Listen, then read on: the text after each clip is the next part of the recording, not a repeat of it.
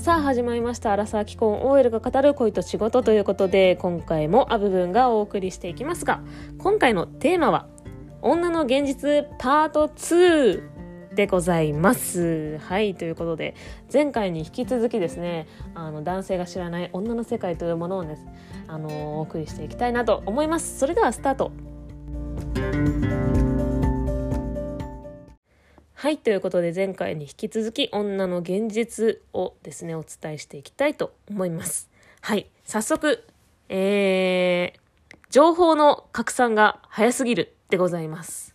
あの情報の拡散の速さなんなん？これはまあ男女ともになのかもしんないですけど結構すんごい広がり方してますから。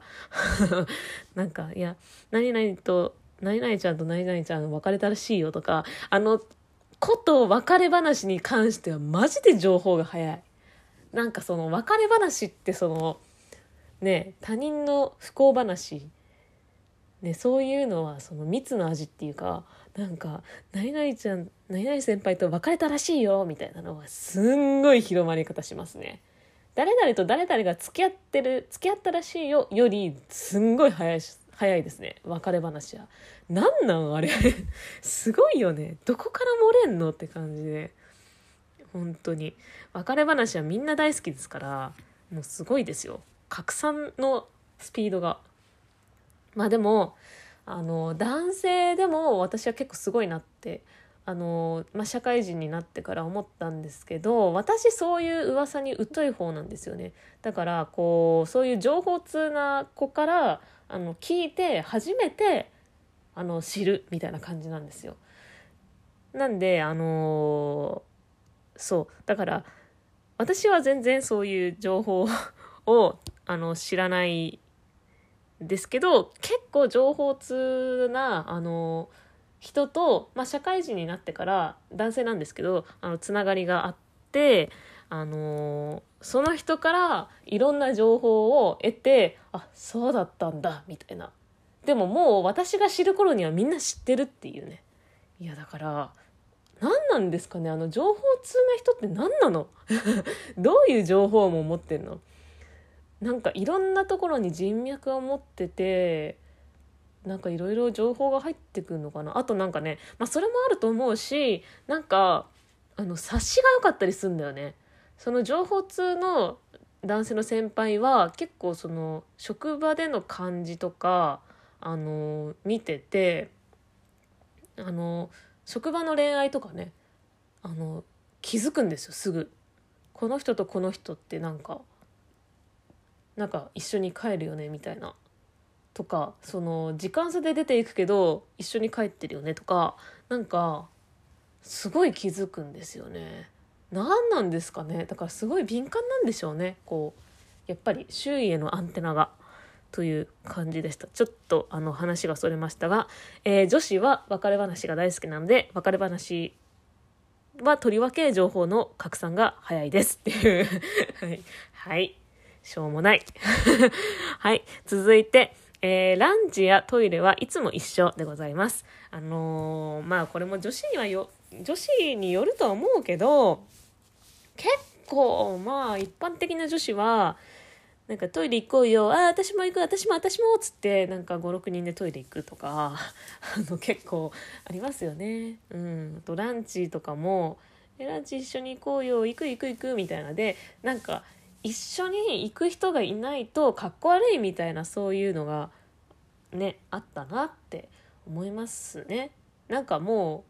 アラサーぐらいになるとさもう全然あの何にも思わないですけど別にランチ一人で食べてようが何とも思わないんですけどなんかそれでもさ今でもねいるからすごいなとは思うんですけどその職場であのやっぱり女性同士であの集って食べてるあの人たちいるんですけど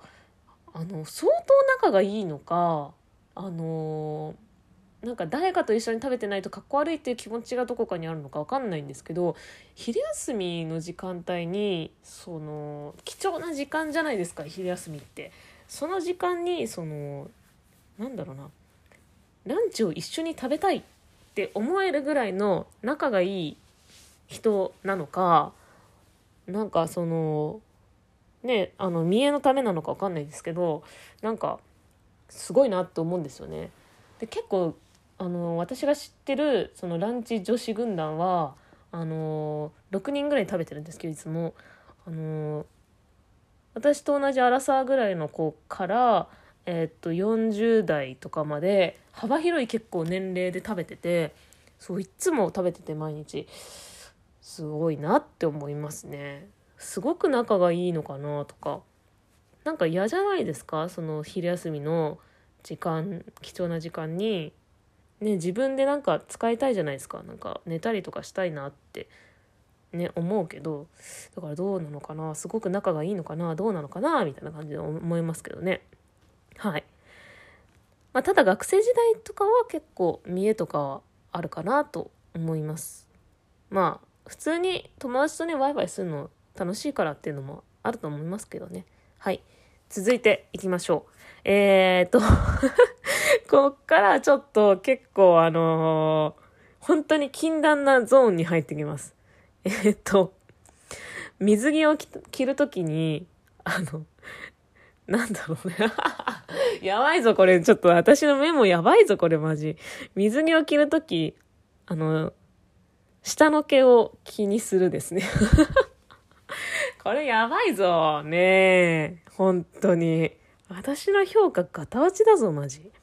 あの、ね、今、あの、アンダーヘアの、その、脱毛してる子が多いんじゃないですか。で、私も脱毛してるんですけど、やっぱりね、水着とかって、そのね毛が出てないか心配じゃないですか普通に。ねだからでもなんかさこのハサミで切ったりするとさその水着のこの布の繊維のあのところからチクチク出ちゃったりとかしてそれも嫌だなみたいな感じがあったりしてやっぱり脱毛とかがやっぱりいいのかなって思ったりしますね。結構その何も処理せずに水着着てきちゃった時とかはやべってなる時はありますねただ私はもう脱毛結構してるのでそんなにあのね気になることもないなくなりましたけどね。まあとはその水着着る機会があんまりないのとあの着てもウェットスーツを着ちゃうのであのねとりわけその下ってあの下半身ってずっとウェットスーツ着てるんで上は脱いだりしますけどウェットスーツ。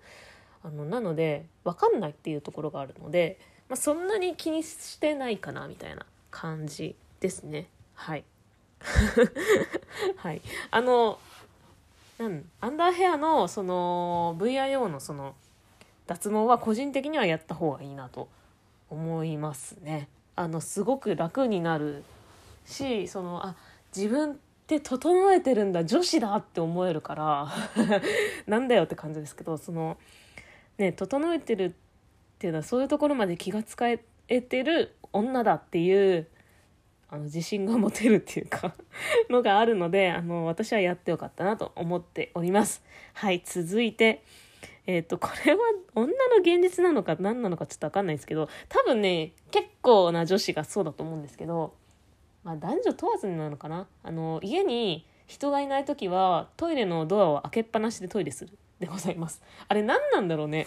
なんかさ、トイレ閉めたくないんだよね。家に一人でいる時。なんか開放感を求めるのとあとそのよくあるじゃないですか。そのトイレに閉じ込められるみたいな。多分それを見た影響もあると思うんですよね。トイレに入ってる時になんか物がトイレのドアの前に落ちてきて出られなくなっちゃったとかそういうのを見るとあなんかこれ鍵閉めたら鍵が壊れて開かなくなるんじゃないからかとかなんかそういうのを考えたりあとはなんかまあ普通に開放感を求めてなのかな？なんかトイレね開けっぱなしでできるんだったら開けっぱなしがなんとなくいいよなと思っちゃうんだよね。なんでなのか分かんないんだけどね。はい。これは結構男女ともにじゃないのかな？はい。と思います。はい。えーと続いて。えーとですね。銭湯ですね。銭湯はあの あの他の人の体を見てしまうでございます。あ のこれ私だけかな？私だけじゃないと思いたいんですけどあのね銭湯ってその自分以外の裸がすごい見れるじゃないですか。見れるって言うとあれですけど見えるじゃないですか。でああなんか体型を見ちゃうんですよねその人の。あなんかこの人はすごいこう引き締まった体してるなとかもあるしそのねなんだろう顔に似合わず 顔に似合わずって言ったらあれなんか顔がすごい幼い感じなのにボンキュッポンとかだったりするとおうってなる。すっごいなって思ったりするしね。あとはその まあちょっとあれですけどアンダーヘアの状態とかね。みんななんかどんな感じであの整えてたりするのかなとか気になっちゃったりするっていう感じですかね。ね。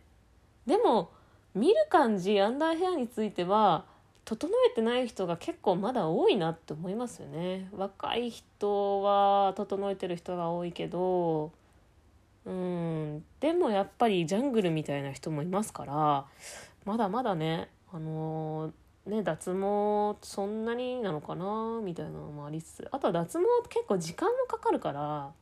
時間もかかるしその何回でツルツルになるみたいなのもないしだからね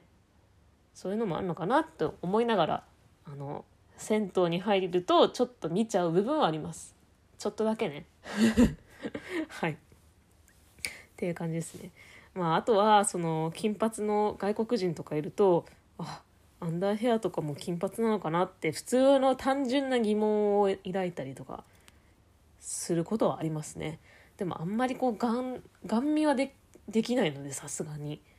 視界に入った入ってしまったら見るみたいな感じですかね。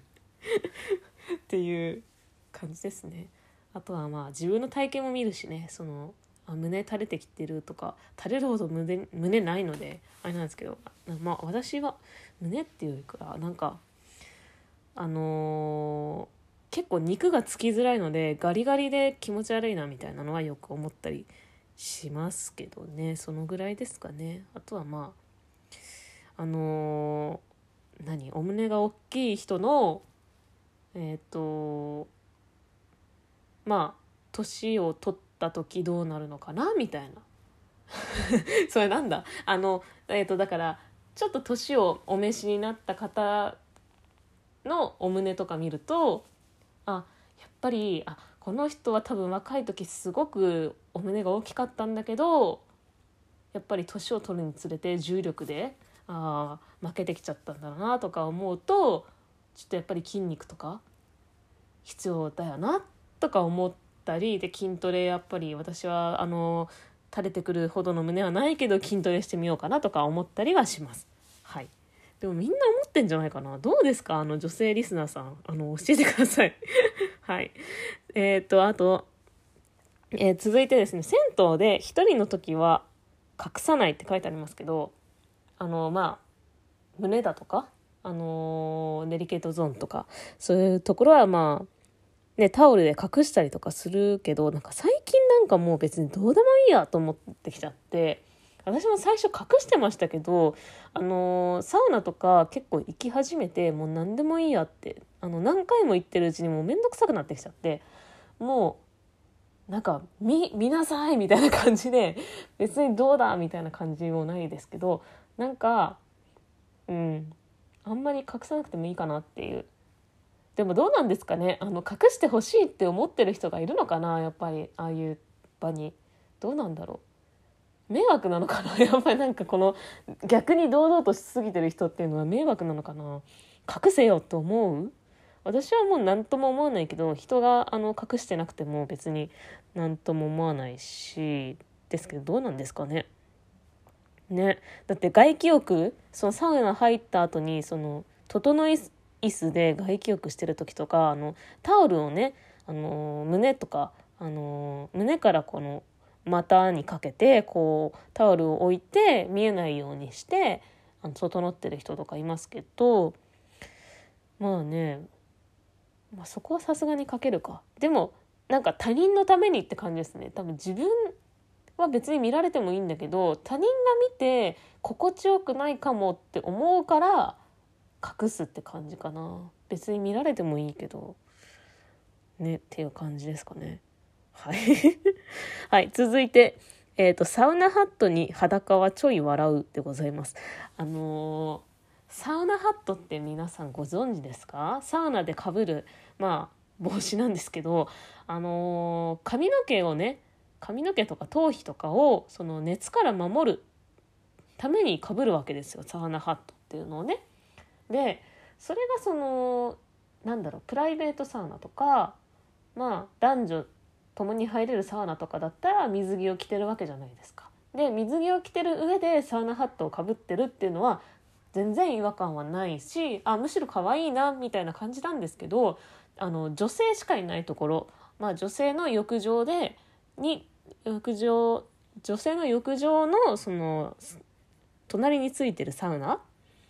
あのなんだろう。隣？女性の浴場の片隅にあるサウナはやっぱり当然皆さん女性しかいないのであの裸のまま入るわけですよねサウナに。でその時にそのサウナハットをねやっぱりサウナーの方はかぶるわけですよ。でもなんか裸にサウナハットだけかぶってる状況って旗から見てちょっと面白いなと思っちゃうんだよね。なんかそのうん頭皮を守りたいのはわかる。わかるしその確かに熱がねやっぱりその髪の毛傷める髪の毛だか頭皮だか分かんないけど、まあ、痛めるんだろうなみたいなのがすごくよくわかるからあのうんサウナハットをかぶる意味っていうの分かる分かるんですけど裸でなんか帽子だけかぶってるっていう状況がちょっと面白くてなんかこうある種ちょっとなんだろう変態チックなフェチみたいな なんかそんなのもよぎるしなんかちょっと状況的に面白いなって思っちゃうんだよね。そのサウナハットその裸にサウナハットだけかぶってる集団があのサウナの中でじっとこう動かないでいるみたいな状況に笑っちゃうことはあります。はい、いやだからでもさその裸にサウナハットっていうのがあの人によってはフェチみたいな人もいるんじゃないかなって思いましたね。はい。はいとか言ってうん、いいよみたいな。あるじゃん、その、ねその そういう行為をする時にさ靴下だけは履いといてほしいとかさなんかそういうのと同じような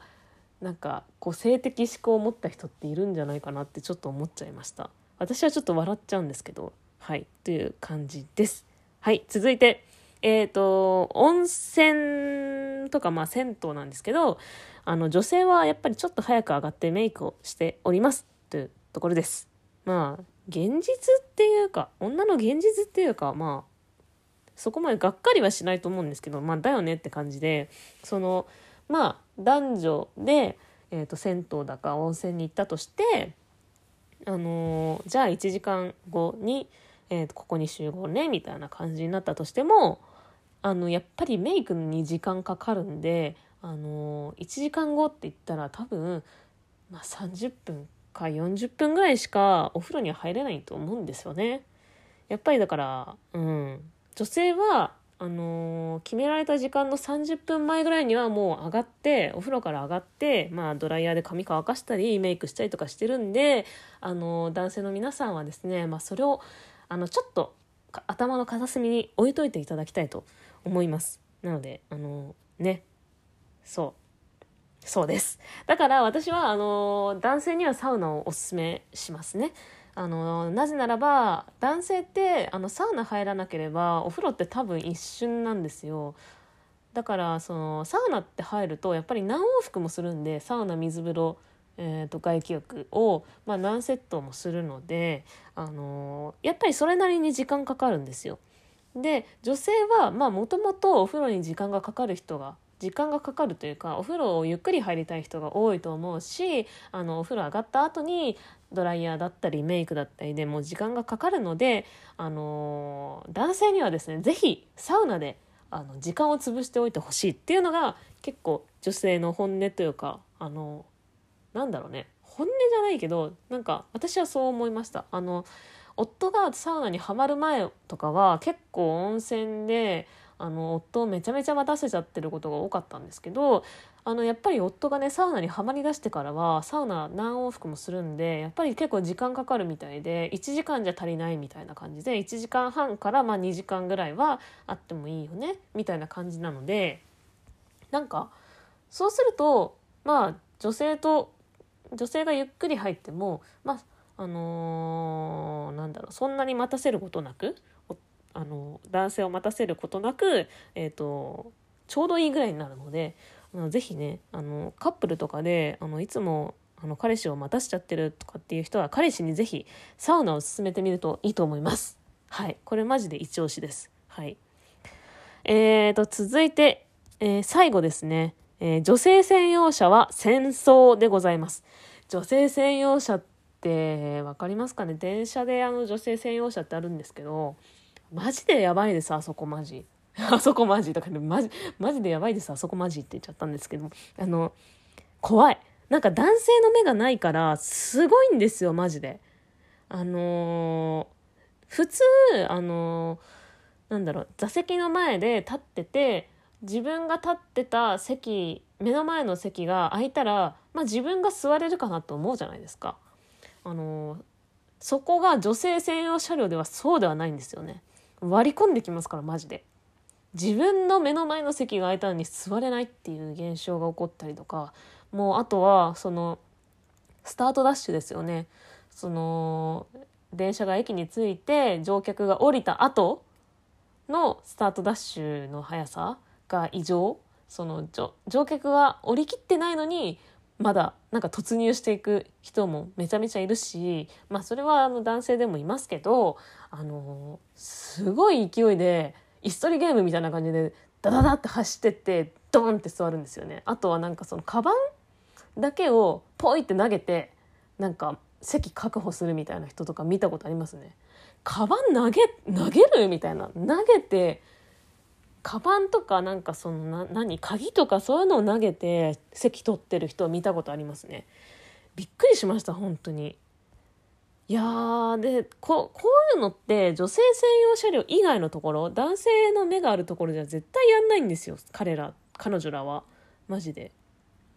いやーそうだからその男性の目って重要だなって思いました。だからその私あの女性専用車両って結構まあ空いてるって言うとあれですけど、まあ、女性しか乗れないみたいな感じなのであのねあの他の車両より空いてることが多いのでできればそこに座りたい座りじゃない座そこに乗りたいって思うんですよ。乗って乗れる人が乗そこに乗ってあのね、乗れない男性とかのそのスペースを空けてあげたいなって思うんですけどそういうあのそういう気持ちで女性専用車両に乗ってたんですけどやっぱその争奪戦みたいなのがもう参加するのはもちろん嫌だしそれをそばで見てるのもなんかすごく不愉快だったのであの途中からもう本当に申し訳ないですけど女性専用車両じゃないところに乗るようになりましたね。その方が心がねあのーなんだろう安定するんですよね。やっぱりそういうなんだろう見てて不快になるような争奪戦みたいなのはやっぱり男性が男女一緒に乗ってるとないんですよ。だからそうそれでね女性専用車両はすごくその見てて不快になってそれがすごくストレスだったので乗るのをやめちゃいました。という感じのが あったのであのこれとなんだろうな皆さんこれ共感してくれるかな？でもほんとさこの物投げてなんか席取るってすごくない？あと普通にさ目の前の席空いたのに余裕で違うところに立ってた人が割り込んでくるとかさ本当日常茶飯事で嫌だったんでそれちょっと共感してくれる人いますかね？ということで